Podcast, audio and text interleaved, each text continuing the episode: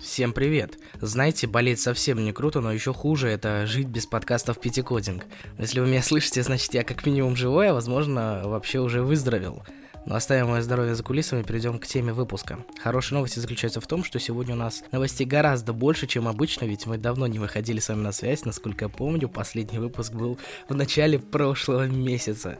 А, ну и самое главное, с днем зимы вас. Сегодня 1 декабря как-никак. А теперь начинаем. По традиции начать с новости от ВКонтакте не получится, но и в этот раз есть чем порадовать вас для начала. Как бы странно не звучало это самое начало, но Министерство транспорта предлагает ограничить скорость средств индивидуальной мобильности до 20 км в час. Спросите, что такие новости делают здесь? А такую скорость могут развивать э, с легкостью моноколеса, гироскутеры, например, электросамокаты, а значит доля технологий здесь все-таки есть, и это для нас. Я и сам на самом деле активный арендатор электросамокатов, но на большинстве скутеров максимальная скорость как раз 25 км в час. Я надеюсь, что с началом нового сезона весны 2021 максимальную скорость понизит, ну или законопроект не осуществится. Я за вторую, of course. В законопроекте есть инфа, что будут и дорожные знаки, которые срегулируют движение так называемых средств индивидуальной мобильности. Но и очевидно, пешеходы будут в приоритете перед гоняющими на скоростях. А по поводу штрафов, э, предупреждение выплаты от 500 рублей до полутора тысяч. Как-то так.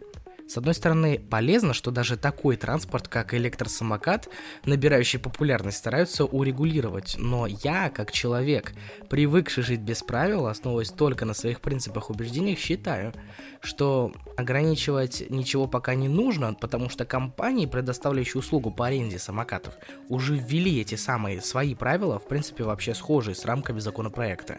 Хотя и с другой стороны, был тут один случай буквально месяц назад, а, когда под проливным дождем я не заметил автомобиля, автомобиль э, затормозил поздновато и не заметил меня, и так что мы оба получили на самом деле порцию нервика, и как вы поняли, меня чуть не сбили, поэтому, возможно, правила бы пригодились. Вы знаете, кто создал Python? Python, тот самый язык программирования. Во-первых, я могу с большой уверенностью назвать себя джуниором в питоне. Это мой любимый и единственный язык, на котором я прогаю на данный момент. А во-вторых, создатель Python – нидерландский программист Гвида Ван Россом, а я к нидерландцам очень тепло отношусь. Как народу, обществу и принципам, на которых они строят свою жизнь, так и в целом к стране, ее архитектуре, быту и образу жизни. Так о чем это я? Я не буду посвящать вас э, в тонкости биографии Гвида, поэтому сразу перейдем к нужным ключевым точкам его же биографии. В июле 2018 года Гвида покинул свой проект по созданию языка программирования Python, сняв с себя полномочия главы.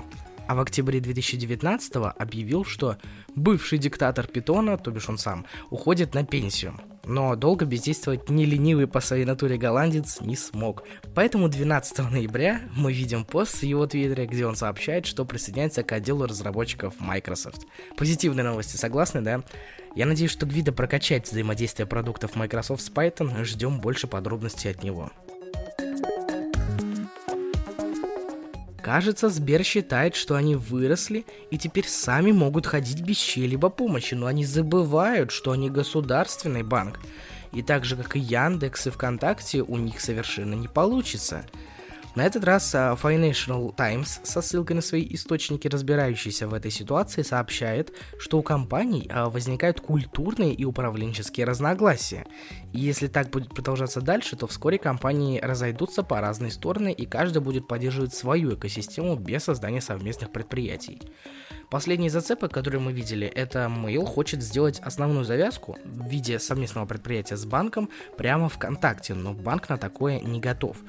Так что ждем скоро новости в духе Сбер продает Mail.ru Group а, свою долю владения совместным предприятием, и вторые становятся полноправным владельцем. Как по мне, мы подходим к новому циклу, когда компании, концерны, государства, союзы деглобализируются, замыкаются в себе и не хотят делиться своими достижениями и навыками друг с другом. Но, как в глобализации, так и в деглобализации есть плюсы и минусы, о которых сейчас, я думаю, вообще не стоит говорить, но мы, конечно, больше за глобализацию, и думаю, вы понимаете почему. Huawei делает ход конем, причем все не так просто, как может показаться на первый взгляд. Компания решает продать свой суббренд Honor, для этого создана новая компания Shenzhen Jixin New Informational Technology, и все акции Honor будут переданы ей. Кому-то может показаться, что Huawei теряет свои лидирующие позиции, распродавая все, что имеет, чтобы хоть как-то вылезти из э, их жопы, в которой они оказались, но нет, ребятки. Вышеназванная компания э, Shenzhen Jixin New Informational Technology это консорциум, то есть объединение независимых предприятий, их там больше 30 насколько я знаю. А значит, Honor будет во власти большого количества компаний, и США уже не смогут просто взять и навесить санкции. Поэтому я и называю это ходом конем. Не исключено, что Huawei будет предпринимать какие-то решения косвенно в компании, а, в своем суббренде, который уже не будет являться их, не владея при этом самой компанией, так как абсолютно все бизнес-активы будут проданы новому владельцу. Но тонкости сделки не раскрыли, к сожалению, однако по слухам Huawei получила чуть более 15 миллиардов долларов за Honor. Как по мне, это сильный шаг со стороны Huawei, у них и прибыль, и бренд будет дальше жить, поживать, и дальше будет идти развитие бренда своей дорогой. Все мы помним или не помним, когда должны были начаться продажи нового iPhone 12. А кто не знает, 11 ноября. Первый Apple Store в России находится в ЦУМе в Москве. Именно там собрались толпы людей, желающих купить новинки. Но проблема-то вся в том, что ни дистанций, ни ограничительных мер нет. Представителя администрации ЦУМа пригласили на разговор и составление протокола по первой статье Кодекса Российской Федерации об административных правонарушениях. Штраф, который может грозить сумму в таком случае от 100-300 тысяч до 1 миллиона рублей. Вот вам и продажи новинки. Но нас не столько волнует несоблюдение правил и ограничений, сколько сам факт того, что за новыми айфонами до сих пор выстраиваются очереди. Во-первых, откуда столько денег, когда столько проблем в мире? Во-вторых, когда люди уже поймут, что покупки айфона каждый год это пустая трата денег. В-третьих, почему никто не заказал доставку на дом? Нет, может кто-то и заказал, но почему такие толпы собираются? Ведь можно же заказать доставку прямо к себе домой. Все это так смешно и одновременно грустно, что прям не знаешь, что и делать. Так, так, так, стоп, стоп, защитники айфона, вы точно услышали, что я имел в виду? Покупать iPhone это неплохо, но покупать его каждый год это просто какое-то сумасшествие. Я и сам был бы рад посидеть с айфоном недельку-другую, но если мне понравится, то этот смартфон проживет у меня как минимум года 2-3, а то может и 4. А дальше уже можно будет смотреть в сторону покупки нового гаджета, и то, если предыдущий будет в слишком раздолбанном состоянии. Если он будет нормальный, то в принципе и дальше пользуемся, зачем новый-то покупать? Непонятно. Как-то у нас так выходит, что мы заканчиваем сегодняшний выпуск новостями так или иначе связанными с Apple. Вот и сейчас нам придется рассказать вам, что Apple с начала 2021 года сократит комиссию до 15% для большинства разработчиков, но это значит не для всех. А для кого же тогда? Сектор малого и среднего уровня доходов получит такую чудесную возможность, а это те, чей уровень доходов, годовых доходов меньше 1 миллиарда долларов – Нью-Йорк Таймс подтвердила, что около 98% разработчиков на платформе попадают под эту категорию.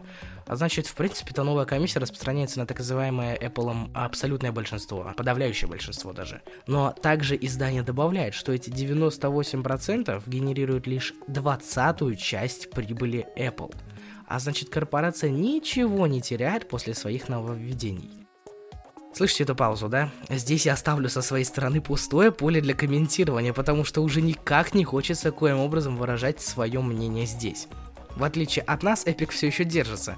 Они уже ознакомились с решением о сокращении комиссии и заявили, что это просчитанный ход Apple, как мы назвали это с Хонором ход конем, чтобы разделить разработчиков и сохранить монополию.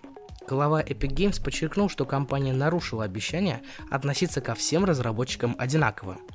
Единственным решением компания видит полную открытость платформ iOS и Android для конкуренции с действительно равными возможностями для создателей приложений и поставщиков услуг. Но Apple никогда так не сделает. А вот мы можем сделать выводы, кто такие Apple и Android и что такое деглобализация. На этом все на сегодня. Выпуск получился поистине объемным, мы даже сами этому рады. Обратите внимание, мы наконец-то обновили обложку наших подкастов. Это наш подарок для вас на наше трехлетие. Спасибо, что остаетесь с нами. Удачной вам недели, увидимся в новых выпусках подкастов Пятикодинг. Всего хорошего. Damn. Uh.